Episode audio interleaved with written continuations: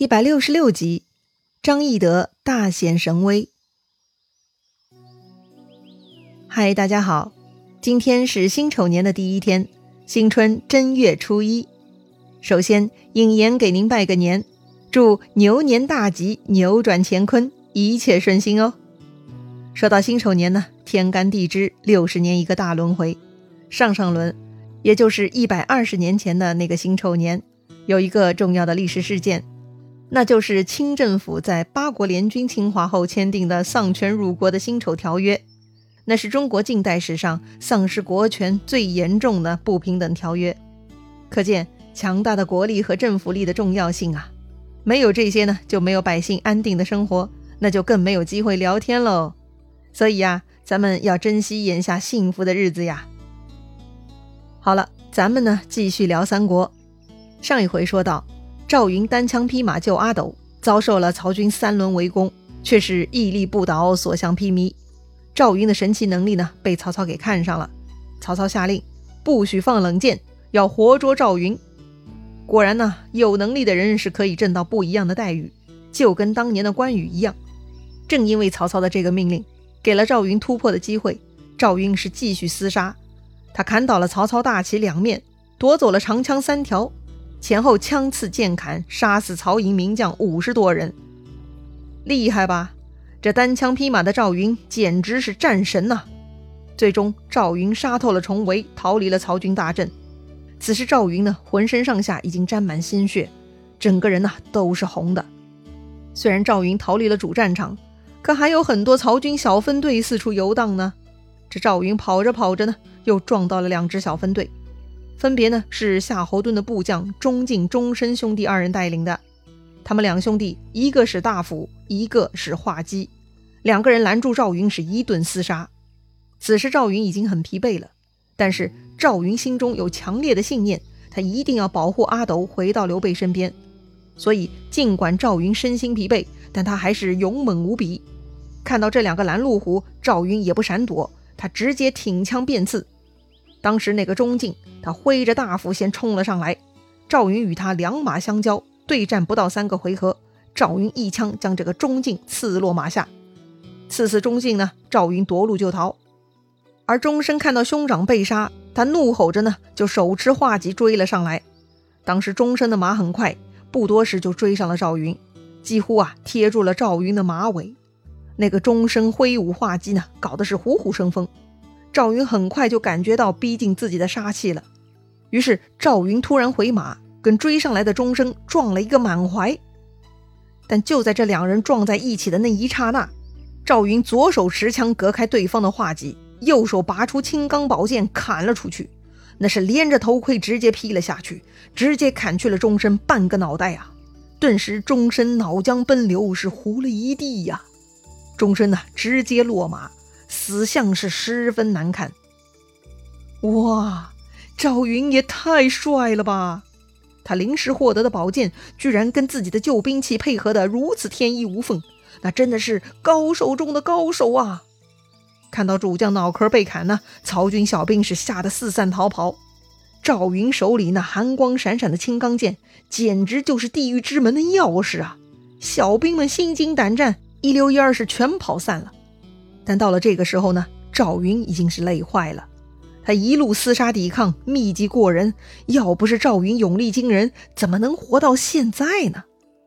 赵云终于挨到了长板桥边，看到了张飞，还没来得及跟张飞打招呼呢，背后呢又是喊声大震，又一波曹军追上来了。哎呦，我的天哪！人海车轮战呐！赵云赶紧大喊。翼德帮我！张飞呢，正养精蓄锐呢。他大手一挥：“子龙，赶紧走，追兵我来挡。”太好了，抗敌的接力棒交给张飞就好了。于是呢，赵云和他的马憋着最后一口气，又跑了二十里，找到了刘备。当时刘备跟众人呢，正在树下休息。赵云见到刘备，他紧张的神经终于放了下来。赵云下马跪地大哭啊！刘备看到浑身血红的赵云，知道他肯定是九死一生，受了很多罪。刘备呢也跟着一起哭了。等稍稍喘息平静了一些呢，赵云啊就说了：“赵云万死之罪，糜夫人身带重伤，不肯上马，投井而死。云只能沿土墙掩盖，怀抱公子，生图重围。赖主公洪福，幸而得以逃脱。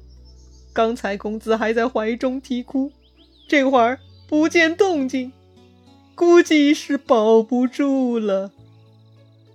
说完，赵云解开胸前包袱，把阿斗放了出来，用手指探他的鼻息。嗯，没死，活着呢。啊，原来人家阿斗睡着了，所以才没哭的。哎呀，我去，这孩子果然福大命大，心也大呀。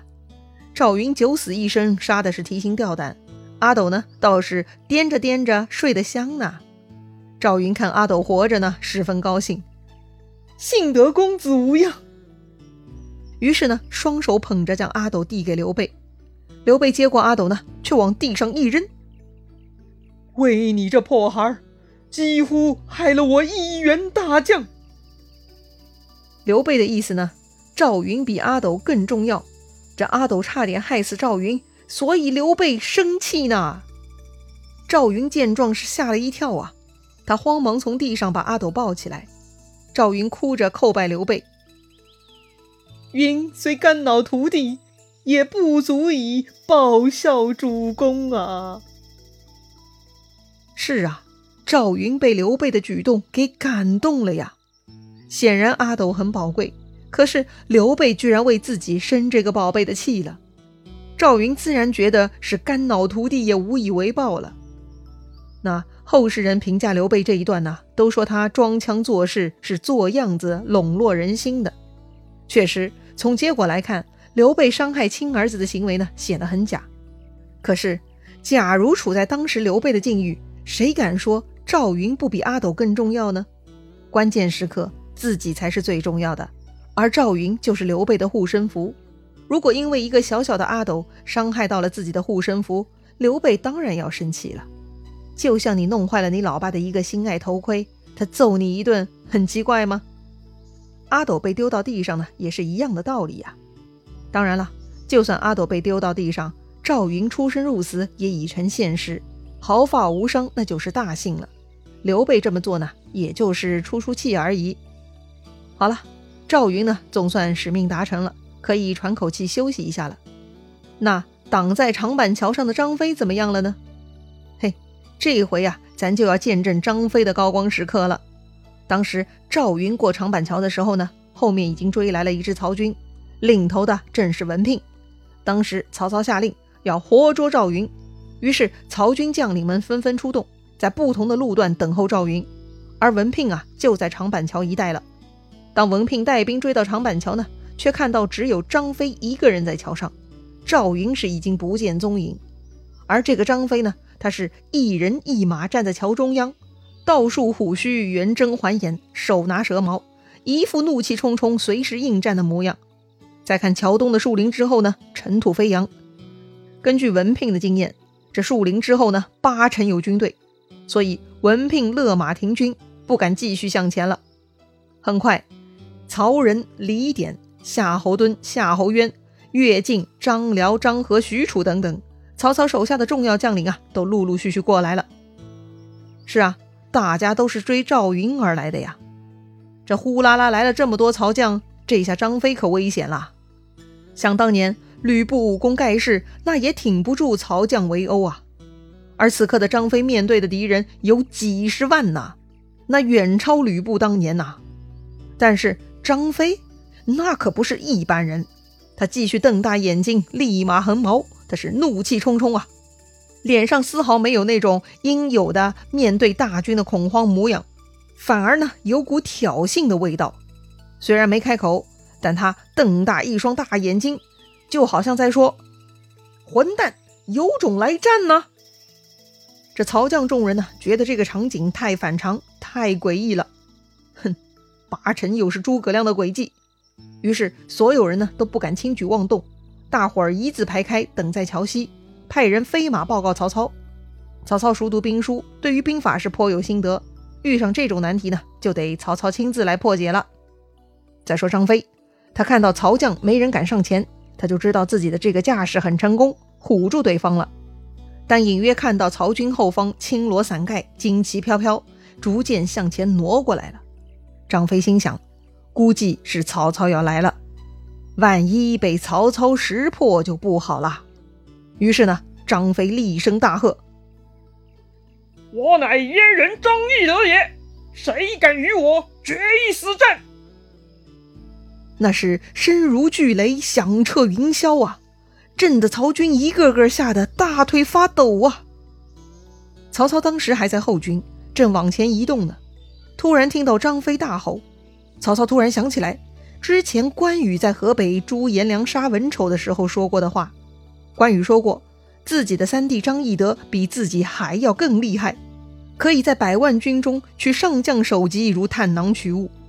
一想到这儿啊，曹操摸摸自己的脑袋啊，他慌了。曹操赶紧下令，把自己的伞盖给拿走。靠，不能暴露呀！万一张飞盯着伞盖过来直扑曹操，就麻烦了。那就在这个时候，张飞瞪大眼睛，又喊了一遍。燕人张翼德在此，谁敢过来决一死战？哎，曹操见张飞是如此气概呀，心里开始打退堂鼓了。说到底，曹军人多势众，扑死一个张飞呢，还是有机会的。但是曹操很担心，毕竟有关羽速战华雄、快斩颜良的示范动作在前，万一张飞真的像关羽说的那样有本事。那张飞被围殴之前，估计就会先冲上来取上将首级，那自己的处境不就糟糕了吗？这曹操呢，一时就有些慌乱，引得曹军队伍呢有些不淡定了，一个个开始站不稳了。张飞看到曹操后军阵脚移动，就挺矛，再度大喊：“战又不战，退又不退，是何缘故？”这张飞喊声啊，还在空中回荡呢，突然。曹操身边的夏侯杰是面色刷白，一声惨叫，他居然从马上摔落于地，断气了。书上说这个夏侯杰呀，惊得肝胆碎裂，倒撞于马下。哎呦，我的天哪！这个人呢，就是被张飞三声大吼给活活吼死的呀！曹操是大惊失色，自己的部下居然不战而死，此乃大凶之兆啊！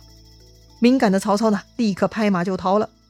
但此刻，前面的曹将们还在等待丞相指令呢，怎么突然就看到后军乱哄哄，开始往后跑了呢？而那些本来就已经大腿发抖的小兵们，看到后面的军士跑了呢，就再也不管不顾，也跟着乱跑了。于是呢，一时间曹军大乱，丢枪落盔的是不计其数啊。书上说那个场景呢，是人如潮涌，马似山崩，自相践踏呀。张飞三吼。几乎那就是一个大地震的效果，他呢又吼出了一起超级重大的踩踏事件呐！哎呀，这个张飞果然干得漂亮。那么，是否就此能真正吓退曹军呢？荆州之战还会如何发展呢？